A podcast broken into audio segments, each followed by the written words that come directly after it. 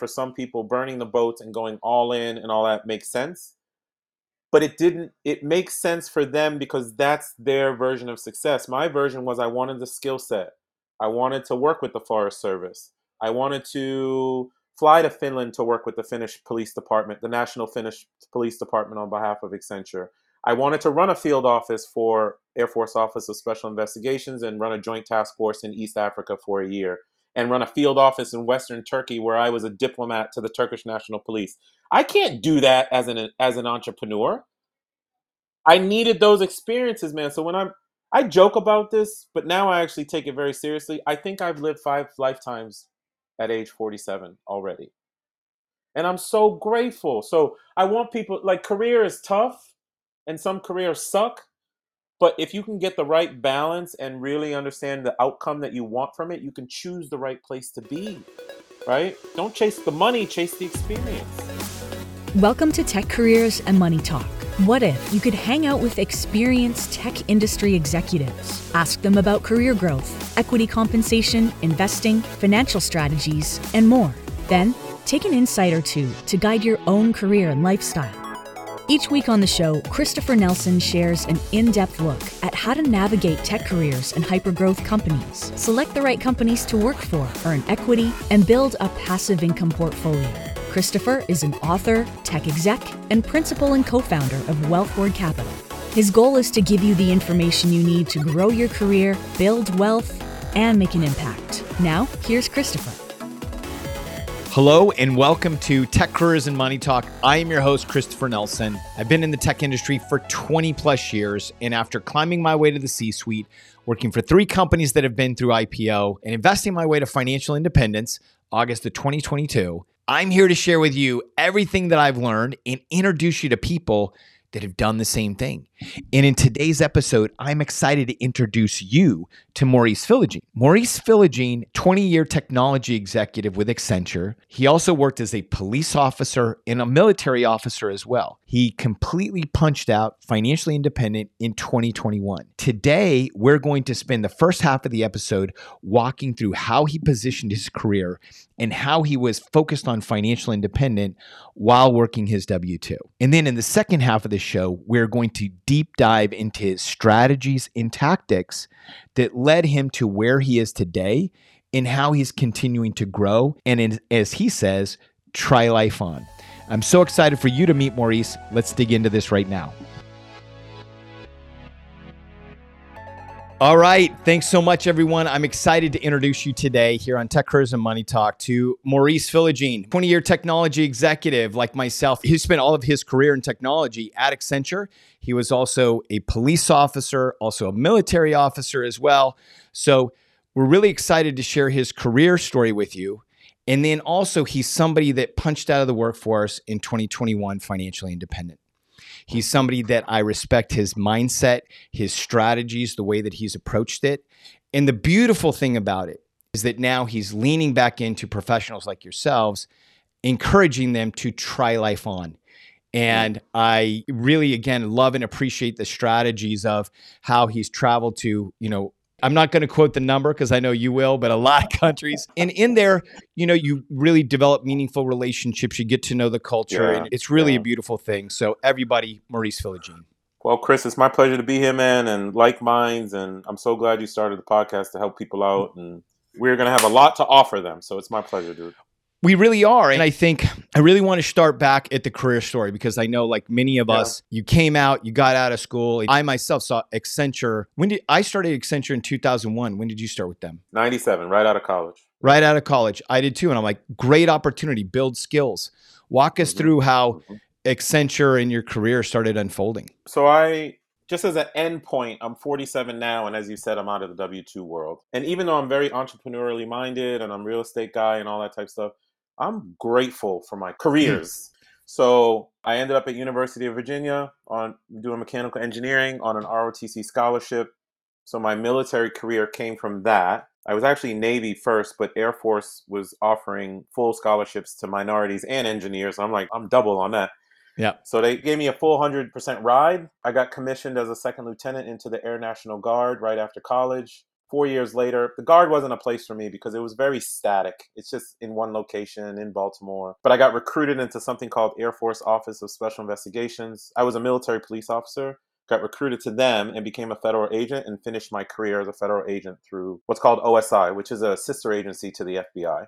Oh, wow. Yeah, wonderful experience. I ran field offices all over the world Turkey, Las Vegas, DC, a task force in East Africa, etc. So that's the military side. But the Accenture side, or what was Andersen Consulting in 97, right. and then got rebranded in 2001. Because I started traveling when I was 15, consulting was very appealing to me because I had two offers coming out of college on the civilian side. I had Procter and Gamble running a production line in Hunt Valley, Maryland. Same place every day, same factory. I couldn't do that. And then Andersen gave me an offer, or Accenture gave me an offer. And when I went on a visit with a consultant, he was telling me about his lifestyle. Right. Look, he worked on a project for six months, and if he didn't like that project, don't sweat it because you could be on a different one. He also told me because my money head was going, he was like, if you work out of state, you get per diem. Like all of it made sense. So I got hired with them, took the gig, primarily federal government, but I started to use Accenture for my own personal needs. Like I wanted to be international, so I got an international role.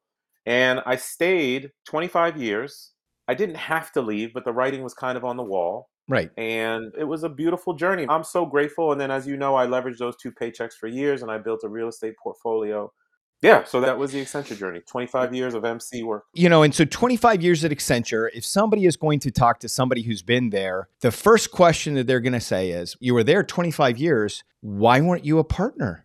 Oh, right, right. Sometimes I forget that. Yeah, that was intentional. Yes? So I started 97. In 2013, I got promoted to senior manager which is the, the, the level right under partner. That's and right. that was even a little bit delayed because I deployed so many times with the military.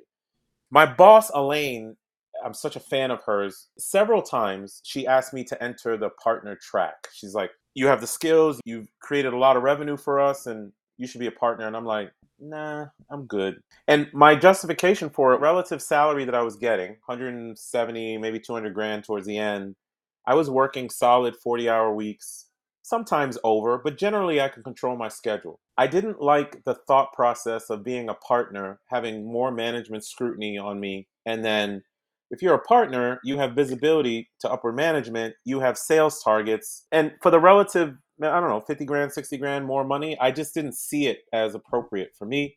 What I cared more was Elaine was the best at this. Elaine, tell me what you want for your account. Maurice, I need $25 million in sales. I got you. Let me let me go work on this. I'll be back in three weeks. She would trust me.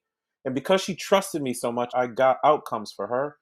But the outcome I wanted for myself was Accenture, give me them awesome paychecks. Don't worry about me making partner. I'm not worried about that. I'll take those paychecks and I'll go invest them in real estate systematically. So it just didn't make sense for me to be a partner. I wasn't interested. If I did it, Chris, I would have been chasing somebody else's version of success. That was not my version of success and that's where you know I want to get into is at some point because Accenture is a very upper out culture, right? And we find and yeah, yeah, that culture permeates a lot of corporate culture, a lot of technology companies where, well, wait, what's next? Okay, you're the manager. Okay, are you going to get the senior manager? You're going to get the director, the senior director. When are you going to make VP? But at some point, you were looking left and right and said, wait a second, is that money worth my time? Yes. And I think many of us don't really look, we're actually the asset, our time is this very precious, highly valued asset. Where do I want to mm-hmm. spend that? Number one, where did you discover that? And then how did you coexist with this upper out culture? I felt it in 2013, so 15 years in, and I've made this post on LinkedIn and I've like reposted it several times. I was analyst to consultant. I'm a consultant. Now I want to be manager. I'm a manager. Now I want to be senior manager. I'm a senior manager. Now I want to. I was like, wait a minute. The goalpost just keeps moving.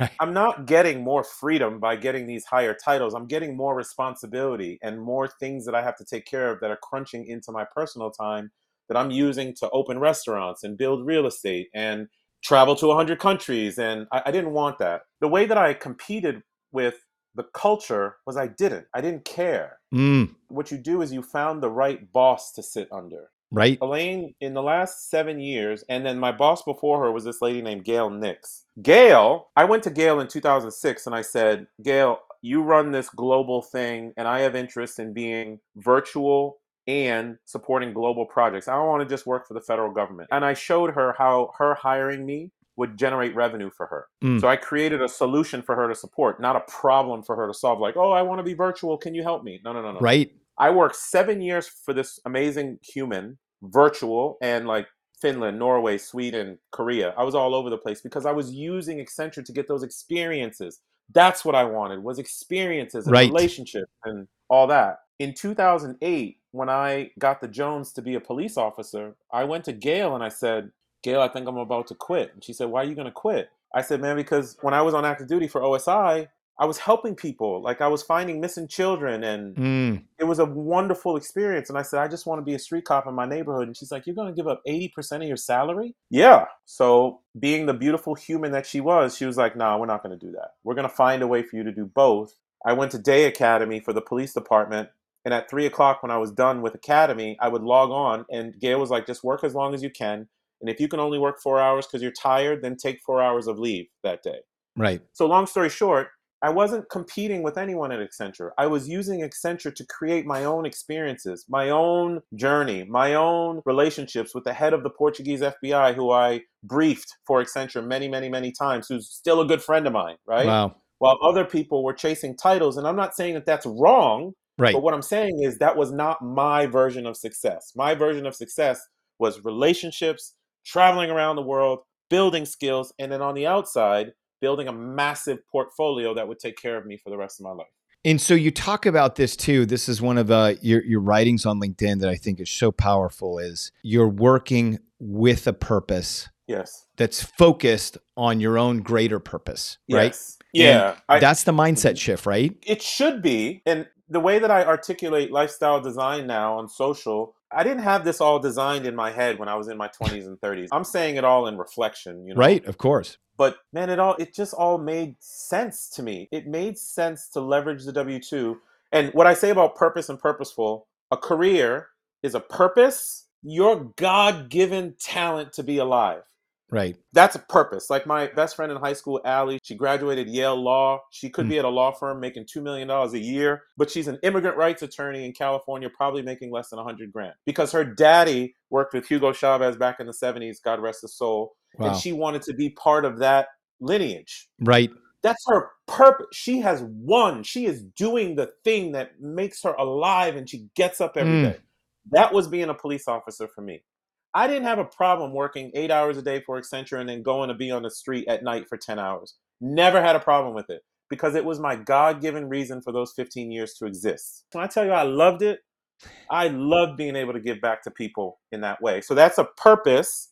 And at Accenture, I enjoyed it, but it was not my purpose. It was Right. purposeful. I wanted those paychecks. I wanted the Mm. skills. And I use them and I leverage them the way that you know that I have. So I like to draw that distinction. in that in being purposeful the thing is what i heard from you and i hear from you all the time is you were delivering value you were making business cases for you Yeah. to be able to have this lifestyle where you created a partnership that said i want to be purposeful and intentional in the way that i'm approaching you accenture so that i can fulfill my purpose over here Yes. You nailed it, but I will say one thing. I was very, very quiet intentionally. There was very few people at Accenture who knew that I was a police officer, and there was very few people at the police department who knew I was a management consultant. I never Yeah. wanted, like, if I wasn't at the office, for someone to be like, well, he must have worked patrol last night. He's tired somewhere or something like that. Right. So for 15, 20 years, I kept it all quiet, never told anybody. Well, I think this is part of your story too as we start getting into you know some of the conversations around investing is in we've talked about this is when you start bucking the status quo, when you start saying I don't want that promotion. I think I'm fine. You know, people are like, are you People start okay? Like, you, do I need to check good? in with you? right? like, no. I've actually got this whole other plan. Well, what is that? Well, it involves commercial real estate. Oh, we better bring in the counselors now, right? I mean, Right. when you start forging your own path in this Mhm. standard quo world, it can be really lonely. Chris, not only was it lonely, let me just paint you a picture of a day in the life of that when I was at the height of it, when I was full time, full time plus real estate. Work all day, Accenture, client calls, whatever. Get on the metro from DC, get back to the house at 6 p.m., cook dinner, be with my oldest. My youngest came a little bit later. Do homework with him, lie down at 7 p.m., wake up at 8:15 p.m., put on my uniform, get in my patrol car, get to roll call, hit roll call, go have dinner with the fellas and the ladies and stuff, break, and then 11 p.m. to 3 a.m. I was humping. Like I was a very proactive police officer. Mm. Once 3 a.m. came, assuming there's no calls, I would go to the back lot, lean my chair back, and just wait for calls. It was me trying to get a little bit of sleep. Like I'm just like this. And then you develop what's called radio ear. You hear your call sign or your boy calls for help, and you're like, I'm on my way, right? Right. Okay. 6 a.m. comes. I go back to the house. I lie down for an hour. 7 a.m. My son wakes up. I start getting him ready for school. I put on my Accenture clothes. I go to court on the way to Accenture. I stop in. I check in with the state's attorneys. My cases are usually solid, so they don't need me the whole time. I get my overtime. I jump on the train. I go back to Accenture and I press repeat. That was four days a week. I did that. And then on the weekends, I would do real estate. Wow. Man, I look back on it now and I'm like, how the F did I do all that? But I loved it so much and I was building all this other stuff on the outside. And back to your point of it being lonely, it was lonely. It was very lonely because I couldn't tell people. And I had what I pen as entrepreneurial depression. I couldn't find you. There was no LinkedIn for me to find Chris. Right. All I had was aisle six of the Fairfax County Library to go get information. We weren't sharing with each other. Right. Like who was doing what I was doing, plus traveling to all these countries, plus being in the military. There are people who do unique things like that, but what I'm suggesting is at the time, I couldn't find anybody and it was a very lonely process. Well, and I think something else that's really interesting about the journey too, right, is just for people in general. Many people have this perception. I see this Mhm. a lot now, and this is why I have a lot of respect for you advocating for the W 2, where you learn skills, you built relationships, Yep. and it enabled you to become an entrepreneur because now you're working a lot less. But many people believe that the transition to get to entrepreneur or stepping into an entrepreneur, like, let me go eject the W 2 because this life is easier, you know, because Right. they see the result that you have now.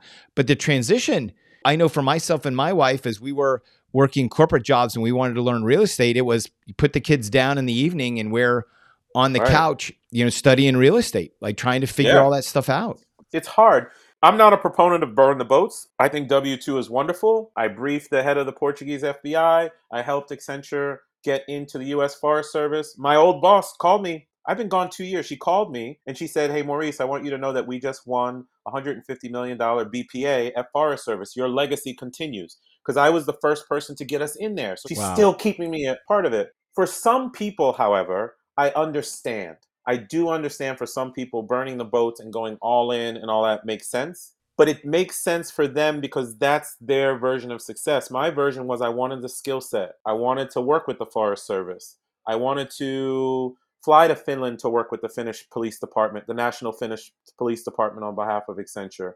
I wanted to run a field office for Air Force Office of Special Investigations and run a joint task force in East Africa for a year and run a field office in Western Turkey where I was a diplomat to the Turkish National Police. I can't do that as an entrepreneur. Right. I needed those experiences, man. So I joke about this, but now I actually take it very seriously. I think I've lived five lifetimes at age 47 already. Right. And I'm so grateful. So, like, career is tough and some careers suck. But if you can get the right balance and really understand the outcome that you want from it, you can choose the right place to be, right? Don't chase the money, chase the experience. Chase the experience. And I think this is something that you really talk about in your Try Life On program, where it's like you Yeah. help people understand that in the W 2, you can seek freedom. Yes. You can time. seek freedom in your W 2. And so, is it the five freedoms that you talk about? Yeah, it's the five freedoms. So the goal of coaching that I do is to help people build lifestyle they don't need a vacation. When you see me in Lebanon or wherever the heck I go nowadays or doing business for Quattro and okay, next week I'm going to be in Cyprus. I don't take vacations anymore. It's just how I live. I want people to build a framework by which they can live their life and they feel they don't need a vacation. But that's all focused around understanding what your perfect day is. Like I want to be in Barcelona. I want to feel the breeze off the Mediterranean, 7 a.m., coffee's going. I have a nanny. I have enough money to get a nanny. I work from a coffee shop. I have three calls with investors. I do my entrepreneurial stuff. Then I go hang out with Chris. We break wine. We have a hmm. glass of wine together. F it. We have a bottle of wine together because we're such good friends. I go home. Like, whatever your perfect day is, you take the five freedoms time freedom, financial freedom, geographic freedom, freedom to execute your purpose, police officer, Right. freedom to build meaningful relationships Only reason I'm a developer in Cyprus is because I built a relationship with a guy who was already doing it. Right. If I just talk to Accenture people, I'm not a developer in Cyprus. You need to build relationships Mm. with people who are doing things you want to do. We build goals in those five buckets. Inevitably, those goals have blockers, things that are stopping you from making it happen. We co create the actions to get over the blockers. At the end of the process, it's not that you're going to live your perfect day every day, that's impossible. But it's Right. that you have the framework to live it whenever you want to, which is like, I'm in DC right now, brother, but on Tuesday I'm back on a plane to the Mediterranean because I can. right? And that's where you want to Yeah. live. And I think it's so important for people to have this mindset because the reality is in this program, you're not going through the five freedoms and saying, okay, now go put in your resignation papers just to make sure that people are understand because I think people get this twisted real easy. They're like, oh, to get the freedoms, I got to go eject that. No, you do that in partnership with it. Yes. So in my case, so let's use my example. I wanted geographic freedom. I wanted to be able to work from anywhere in the world with Accenture. I wanted to support clients internationally. So I created that role that I presented to my ex boss, Gail. It's not that I quit Accenture to go do that. It's that I presented a solution. I found a way within the construct of the W 2 that I already had to get the outcome that I wanted. On my blueprint, if you will, it would have said geographically, I want to support everything all over the world. I want to immerse in culture. I want to feel good. I want to learn new languages. I want to eat new food. And I want to be in a business context where people respect me in a foreign place. Okay, so I didn't quit. What you do is get a virtual gig. And if you can't get it within your company, then maybe it does make sense to go externally. The thing about real estate and assets here's the thing everybody can make good money in their career. I got that. But you want to buy assets along the way because at some point in the future, you want to be able to continue your lifestyle. The W 2, that stream of income is going to stop. You either don't want to do that job, physically can't do that job, or your company is going to tell you, man, you've been here too long, right? Right. And I want to get into that in a second, but I also want to share. So, and again, this is so important for everybody to understand is that if you have a vision for your life and Yeah. you go into a job, you can make this work. Now, my example is when I started with Accenture, I wanted geographic freedom. Like I came out of school and I wanted to travel, I wanted to see the world. And so, Mhm. Again, looking for those opportunities. And Accenture was a great company that provided it. In 2001, right after 9 11, when I started, there wasn't a lot of travel. Oh, you're in this, you know, they had operations centers. So I was in one in, in San Ramon in Northern California. But I kept looking for different opportunities. There came this opportunity. Well, we're actually starting. We have this new SMB technology that we want to take to the enterprise. It's called Salesforce.com. You could take this training, right? And so I started taking the Salesforce.com training. The next thing you know, they're flying me all over the place because nobody had this training. I looked for that scarcity and I looked for this growing opportunity. Mhm. The next thing you know, not only am I being flown all over the United States, the projects are very short. They're maybe four or five months. In mm-hmm. between, I'm taking breaks. I'm going down to Argentina and I'm learning Spanish. I actually it. get to the point where I. I would travel to on site for a week on, a week off. The week off, I would actually be in Argentina. And this was like early 2000s. I had this crazy way that my Blackberry was forwarding to Skype that would then forward to my mobile phone in Argentina where I'm taking calls on the street. And this is what I want to share with everyone is that when you have the vision and you're able to add value to the companies, and to your point, who knew about that? Nobody knew about it. Like I kept mm-hmm. that to myself. I kept that under wraps because the thing is, is sometimes when you are trying to do something that is not the norm, you have to be respectful of the fact that people aren't going to understand that. Yeah. And sometimes you tell the wrong people, the crabs in a barrel thing starts to happen. I don't know. It's just something I prefer to think that people are good. I inherently like people. You just have to be very careful about your dreams. Like, if you're putting your dreams out there, all of a sudden shit starts hitting your dream, or people start downplaying or saying it's not possible. I don't like possible. I like to make extraordinary ordinary. I like to go to Finland Arctic five times in five months. I like to work for the Portuguese FBI or the National Spanish Police. Whatever that thing is, you can do it inside the construct of your company or find the company that is doing that thing and get hired by them. I talk about all the time. Leverage the W 2 more than it leverages you. Use it for the experience that you want. I'm glad I was a police officer. I would have did that for free. But man, I got myself into a position where I had a take-home car as a part-time officer. I had a take-home car. I would volunteer for stuff. I would do task force stuff all over the county. Mm. Because at night I was generally dealing with bad people. But during the day, when I would volunteer, I got to shut down intersections for kids walking to school. You know how good that made me feel that I could just get out of the car as a police officer in my uniform and be like, just stop, stop, and let the kiddos come across. And I would talk to them while they're coming across and be like, I'm not even on duty in these cases, right? I'm just right. in my marked car. The fact that I could do that gave me so much joy. And mm. I was just leveraging that job for the joy that I wanted out of it, man. It, I think people should think about it more holistically than just, I'm just going to get a paycheck. Yeah, they definitely have to. So we're going to take a quick break right here. And then we come back. Second half is all going to be on financial independence, breaking down what it is and the strategies to get there. So we'll be right back. Right on. Right on. All right. And we are back with Maurice Philogene, career at Accenture, and now financially independent. I'd love for you, I think that you, again, posting on LinkedIn where you have a lot of great social content, you really break down the steps to get to financial independence. Can you walk people through that quickly?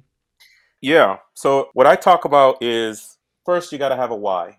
My why was very clear in the beginning. I wanted some level of freedom, and that came from I started traveling when I was 15. I traveled in France. It really hit me as an inner city kid that life could be different.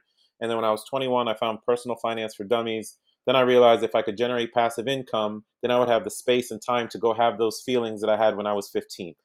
That's it. That that was my why the whole time was I just want to do what I want, when I want, how I want. Period. Okay. You got to have a why, okay? Then you got to have paychecks. You take those amazing two paychecks and you pay yourself first. You are your number one bill. Why is it that the cable company has more priority than future Chris or Maurice. It doesn't.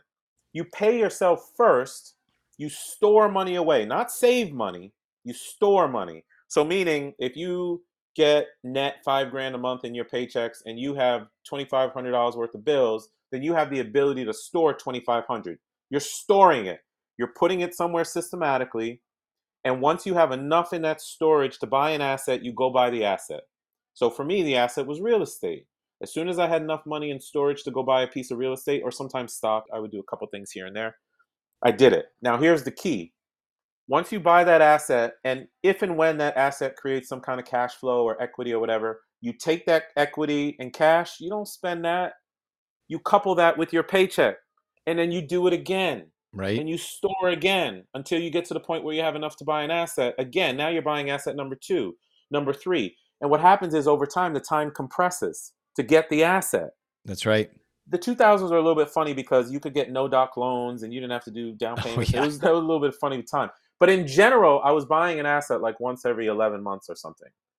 And then by the time compounds, when I hit age 41, something crazy happened.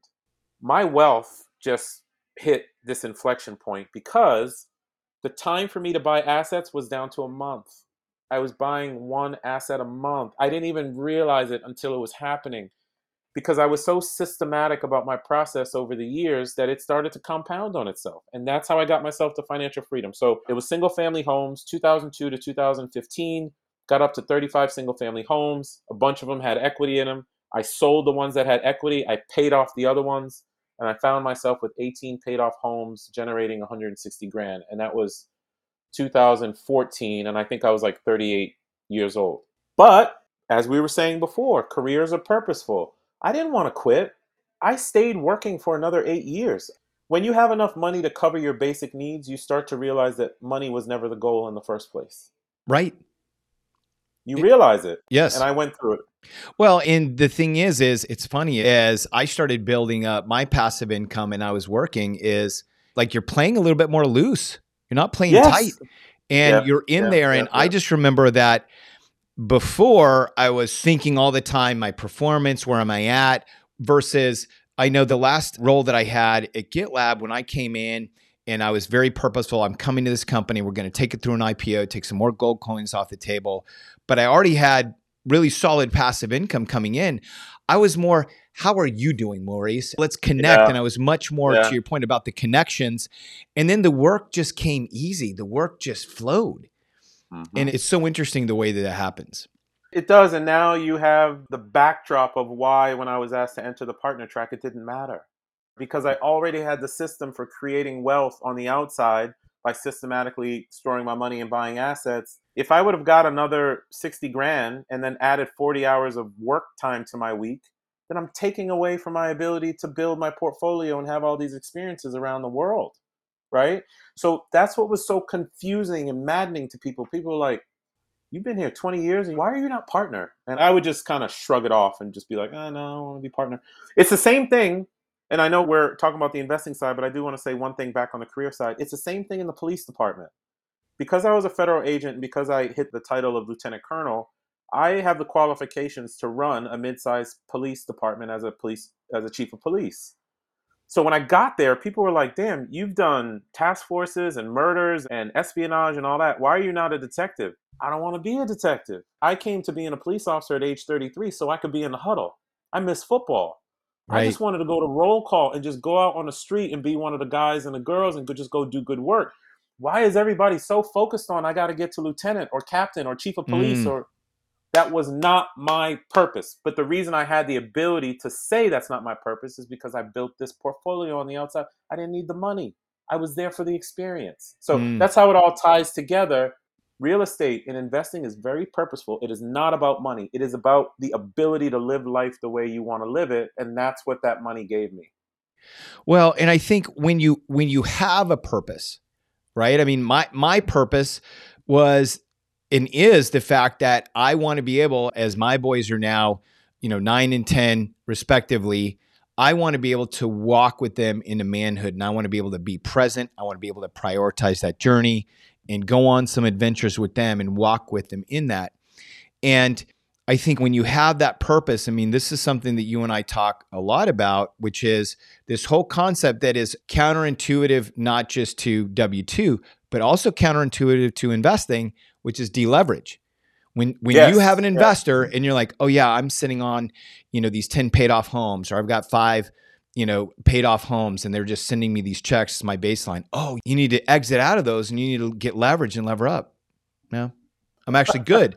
but this is where yeah. purpose when you when you apply purpose across W2 and investing and your focus is really where am I spending my time? Where am I lining up against my freedom goals?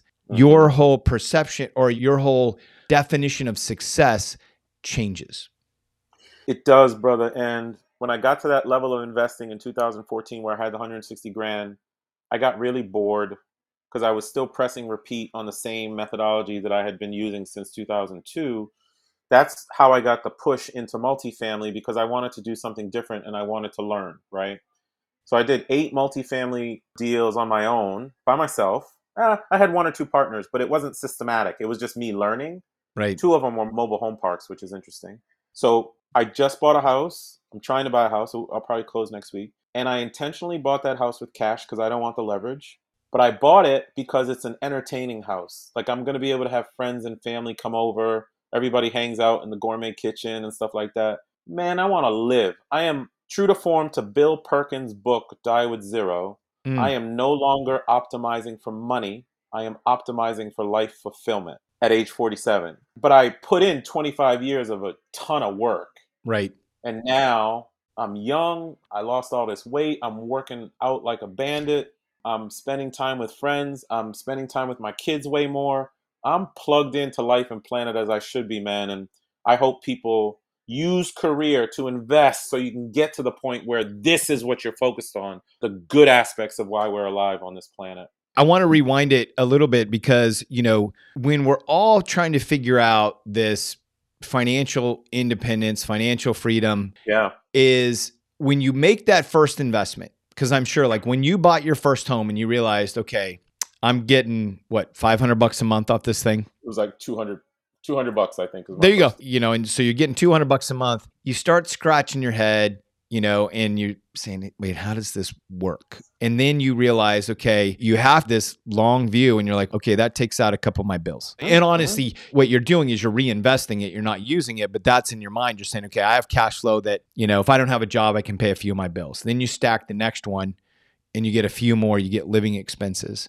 But there is a point where you understand how this works. And I told you my story where we Mhm, mhm. sold our house in the Bay Area that, you know, again became prized possession. Like, oh, you're in the Bay Area, Yeah. you got to get a home Yeah. there. So we had to work for Yeah. equity to get the home. Then we sold this home for a couple million dollars, bought our primary residence, five single family homes that again all of a sudden started covering all these expenses. And we learned right away, oh, right. So now we Mm. traded one home for six homes and it covered mortgage, it covered electricity and the home insurance and the taxes and stuff. But that was the lights on. But for you, as you were climbing up, how did you start seeing, okay, this is how it works and having faith in the process? when I coach students now, we create a financial blueprint where they can actually see how that all works Mm, plotted out. I wasn't that prescriptive. What I when I started going to the library in uh, 2002 2003 because I bought a place to live, it appreciated 30 grand in three months, and it was confusing. I was like, "What just happened?" My father explained equity to me, so I went back to the library and I just started reading books. I just had faith in what I was reading mm, because sometimes when I would buy condos back then, they didn't cash flow positive. Sometimes they were slightly negative, sometimes they were break even. But something dawned on me that if I can just hold on to them for a long time, the rent will eventually go up yeah. a lot. People don't have patience. The one thing I was very good at was systematic patience. Because if you have something that's zero cash flow now, like, man, I'm subsidizing housing, I'm paying a little bit into it every month. That's okay. What I cared about was like, I wasn't worried about the average annual return or the cash on cash return. What I was worried about what this thing would actually do for my life. So 10 years later, I started to feel it. Like the thing that used to cash flow me 200 bucks was now cash flowing me 600 bucks, 700 bucks. Right. Huh. And I have 12 of these. Let me get a few more of these on the plate. Even though I would now get them in like 2013, 14, 15, I'm like, I'm not worried because in 2023, these things will be. That's how I, my mind thinks. I Right. don't think about what is the asset going to do for me right now. I think about what's the asset going to do for future me later. And I'm willing to wait the time. And you can probably tell I'm a buy and hold guy. I don't really sell sell much. It's what it does for my life. I don't care about rates. Not in Quattro world, not when I have investors, but for myself, Right. what I care about is what does it do? Does it pay my bills? Does it give me money so when I'm overseas? Chris, I'm so proud of myself for this. I have to say, I'm proud of 23 year old me for this. 47 year old me is so proud of 23 year old me because 47 year old me is still living off the 14 of the paid off places that 23 year old me started to buy. So even though I have 30 apartment complexes and this and that, I'm still living off the condos that my 20 year old self bought. right that was courage because i think for for most of us and it sounds like you got a lot of your education i mean i think this is really important on the journey to financial independence we have to seek teaching and so 23 year old Oh, yeah. you i know you were spending a lot of time at the library it's funny a little side note is because you know my wife who's haitian as well loves the Yeah. libraries and so after talking to you one day i said i was just talking to maurice like is the love of libraries is this a haitian thing Oh, is it a Haitian thing? Uh, I don't know. It was it was free. it was free. It was free, but then from the library, where did you start getting some of your yeah, education? Because you probably realized, okay, Yeah. I, I need to know more. I need to get advanced Yeah. tactics. Yeah, It was when um library was my main source of knowledge, along with brokers and stuff like that. But the library was my main source of knowledge from 2002 to 2015. If you think about it, Yahoo and Google and those things, they just came around. Like Google was in its infancy in 2004 when I was starting. You know, yes, in 2015, when I got the idea to do multifamily, because Facebook was listening to me and put an ad in my phone, I went to a multifamily seminar. I walked out of the seminar in seven minutes. It was one of those introductory ones. I'm like, yep, this is the thing that I'm doing. And eventually I paid 50 grand for a one on one mentor. Now, here's the thing I had 50. I think I sold a condo or something. Because I started to realize why am I going to reinvent the wheel when this person has already done what I want to do? right. it took me two years to do my first multifamily deal. And you know what got me over the hump? That mentor getting on a plane from Providence, Rhode Island. I love this story. This brother gets on, this older white gentleman gets on a plane from Providence, Rhode Island to come see my younger black self, okay? And I'm saying the colors for a reason, so bear with me. And he's like, clear your schedule for 48 hours. All right. So Craig comes down, we start talking. This man never really gave me like tactical stuff to do to go buy the real estate. What he was doing was messing with my mindset about it. Mm. And he said to me, What makes you think that you, Maurice, young black dude, are not as good as me, Craig, older white dude? Why do you think I'm better than you? Why do you think I can close deals and you can't? It's like, You're not better than me. He said, Exactly. Go get a deal. I had a mobile home park under contract three weeks later. Wow. Just because that mentor went out of his way to get on a plane to come challenge me, because every time I ran into a problem in a multifamily, status quo would pull me back to single family. I'm like, ah, I'm good with the single family. I'll just go back there. Mm. This is what mentors do for you. So on an average annual basis now, I probably spend 100 to 150 grand yearly on education, conferences, traveling to see people, mentors. I spend a ton because they are where I want to be.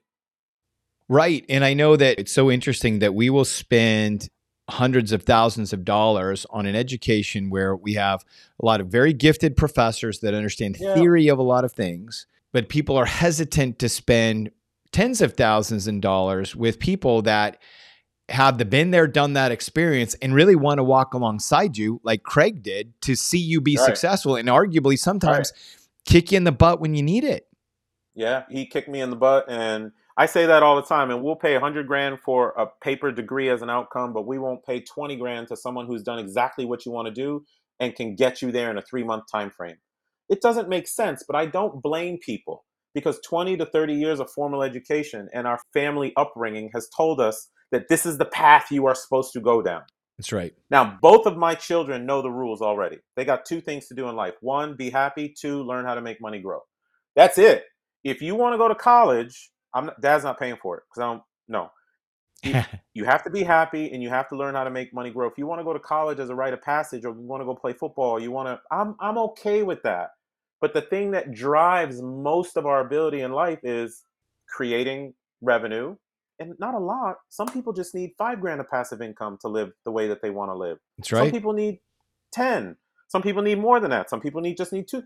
Whatever the number is, learn how to apply your money to that get your basic needs covered, and then you are free to build from there. And then life changes. We don't necessarily need a paper degree, but I will not bash college either because we need doctors, we need lawyers.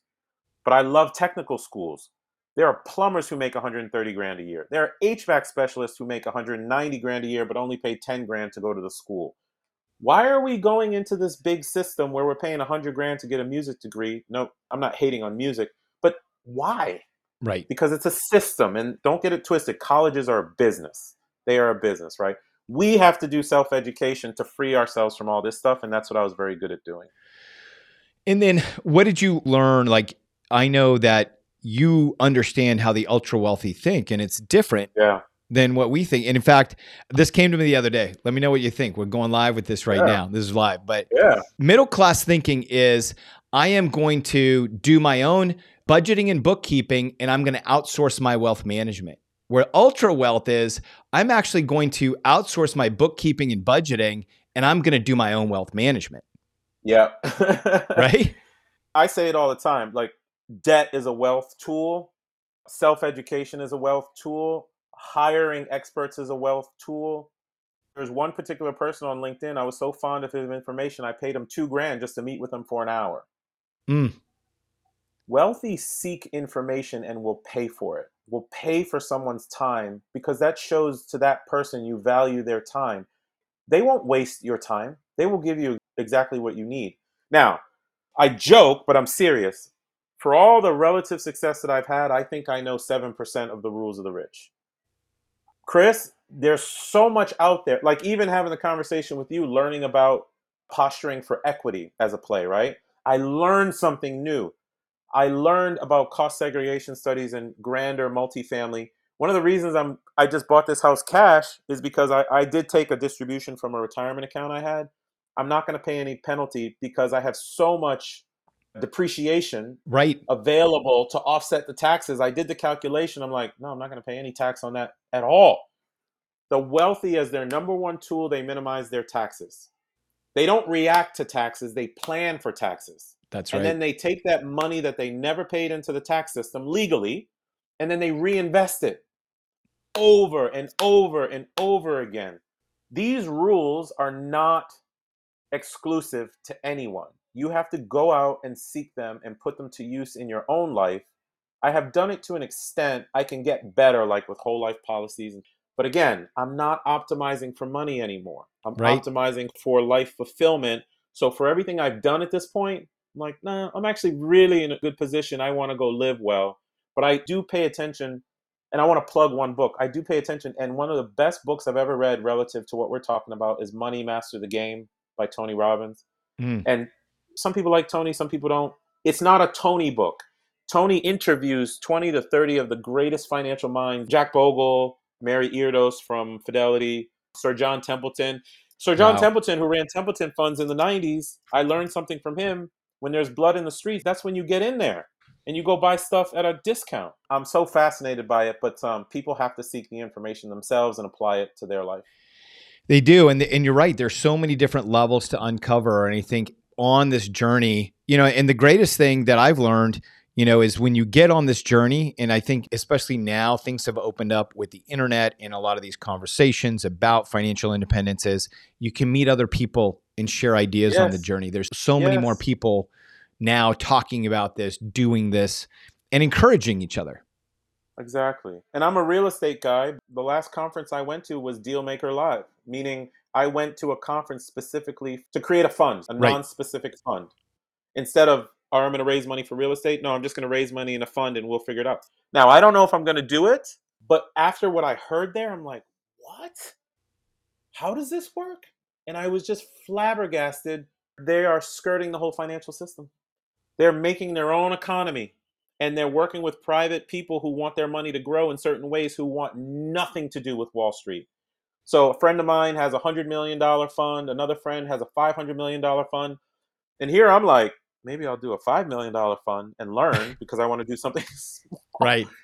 It's fascinating, man, and but you have to go out and seek the information. There's me investing $5,000 to go to this conference and then 3 days of my time. It's one of the best investments I ever made, if not for just the friendships and connections. Right. And I mean, I think that's the big thing you take away from it too. Yeah, man. Yeah. Well, I want to say thank you so much for your time, man. I always get so much value. You know, at the end of every session, we do have a little fire round. I'm going to hit you with five Mm. questions right now, and we're going to get the thoughts, the details. Mm. So, right now, what is the way that you keep learning? I mean, it's just what I told you. I I seek conferences and people who are doing things in areas I know nothing about. Mm, It does not mean that I want to build a fund. It does not mean that I want to build some business. What it means is I want to seek information so I can make an educated decision for me later. That's one thing. And then the other way that I'm in constant learning is my travels. Maurice, you've been to 98 countries over 350 times. You want to see the whole world? No. I want to be in a state of constant learning. Mm, When I go to Lebanon, for example, I've been to Lebanon 40 times. I'm starting to understand the country much more, the intricacies of how I get around, and people are starting to know me. I have a lot of friends there and what have you. I wanted to learn and immerse in something radically different than what I what I know. I just happened to choose that country to focus on, and it's been awesome. So between seeking knowledge for business and then just seeking relationships and immersing in culture, that's how I keep learning. What soft skill helped your career the most?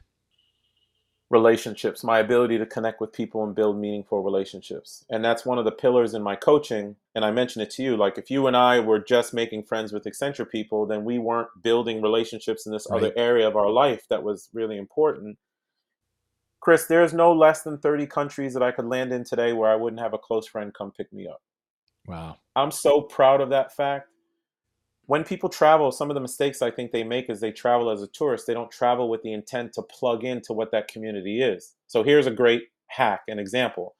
The next time you go to some place that you don't know, you can order an Uber, that's fine. But when you order the Uber, get the guy or the girl's phone number and say, Look, I'm going to call you directly. Come be my driver for the week. You know what happens with that? You build a friendship because you go into talking with the person you are giving the person a lot more money than they would typically make. They are introducing you to their friends, family, and suggesting little nooks and crannies of the city that you never would have even Mm, known about. So now you've created this relationship with this person. And if you reinvest, this is what I do with people I reinvest in them all the time. Remember when I said 98 countries over 350 times? Because I go back to the same places over and over and over and I reinvest in those relationships. I keep showing up. That's the soft skill that has radically expanded my life, expanded my love for humanity, given me empathy towards all types of people. Wow. The Sami people of Finland, they're like the Native Americans of the US. They were persecuted too. I knew nothing about them, but I got like three Sami friends because I kept going back to learn about wow. how they were hurt in history. People, man, building meaningful relationships with people will help you so much on a personal and a business level. It's uncanny. Mm.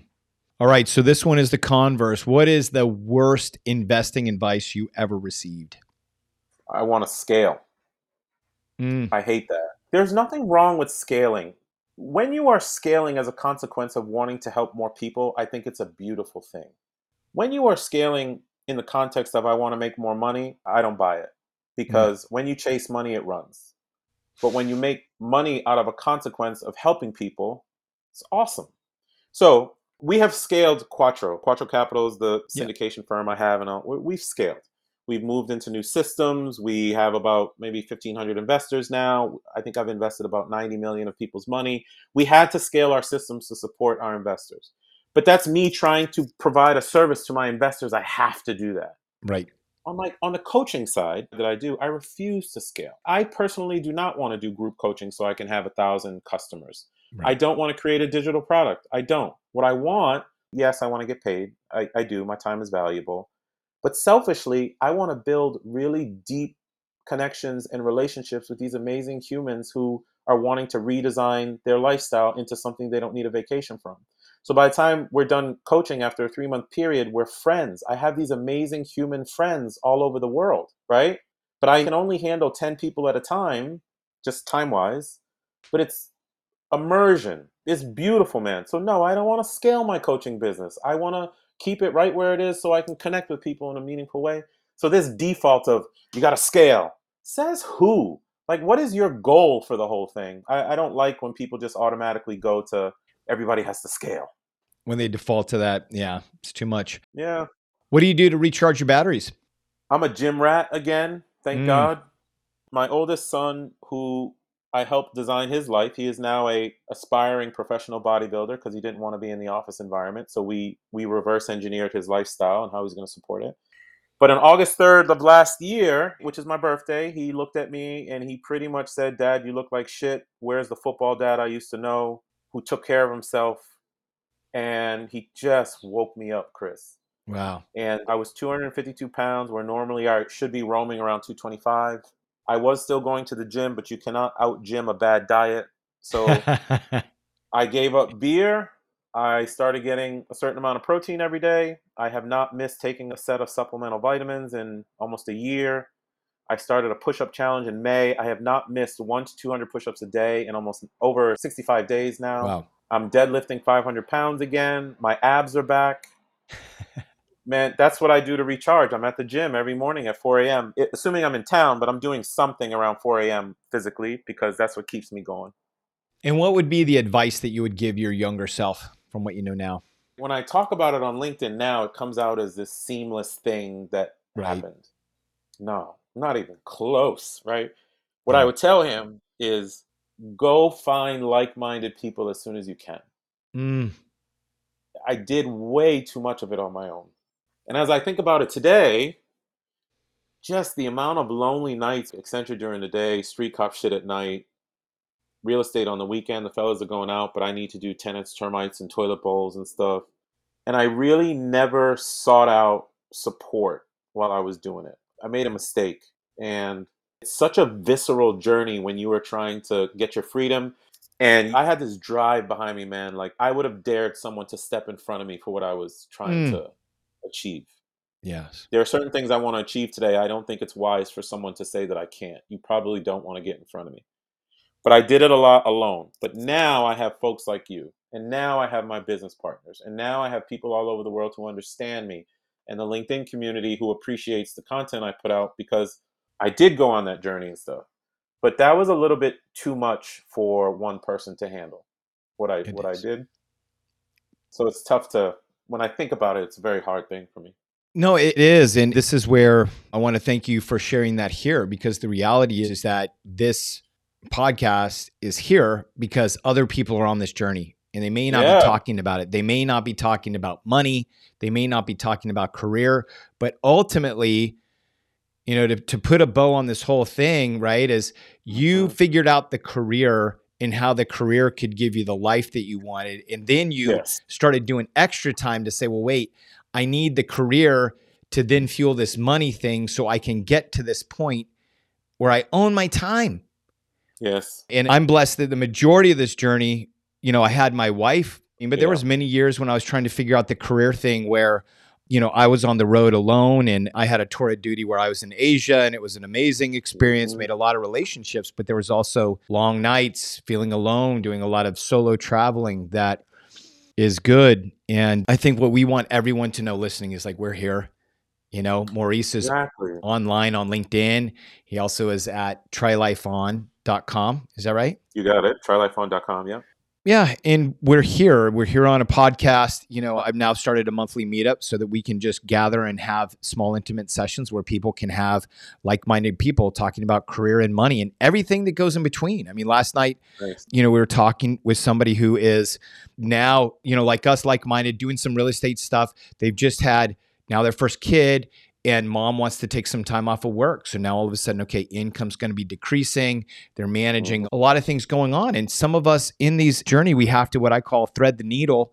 Like it's like, Yeah. okay, we're going to compress. We're going to do this for the family. It's good for the health. It's good for the time, but it's hard. And having people along the journey is so important. It's hard, and I appreciate you saying that. And anyone who's listening to this, like, send me a DM on LinkedIn or send me an email, Maurice at TryLifeOn.com, or go through the Quattro Capital website, track me down. But people who are entrepreneurial minded sometimes feel isolated and ostracized Mm. because it's not like they can just go back to work and be like, yo, I'm opening a coffee shop tomorrow when at work you're supposed to be writing a strategic plan for that client. So if you're trying to do right by your company for sure, but you're also on this other thing. And when you don't have people to talk about it who understand it and have been there, it can be very isolating. So I encourage go find someone. And if you cannot, then track me down and I will be your support system in some kind of way. That's beautiful. Well, I want to thank you so much for being on the podcast. And for everybody listening, we are a new podcast. So please listen on Apple, Google, Spotify. Please leave us a review. Let us know what you're taking away from this podcast and tell somebody else, right? Tell somebody else because this journey of career and money can be incredibly confusing, but we're here with you on the journey. Thank you. No doubt. Thank you.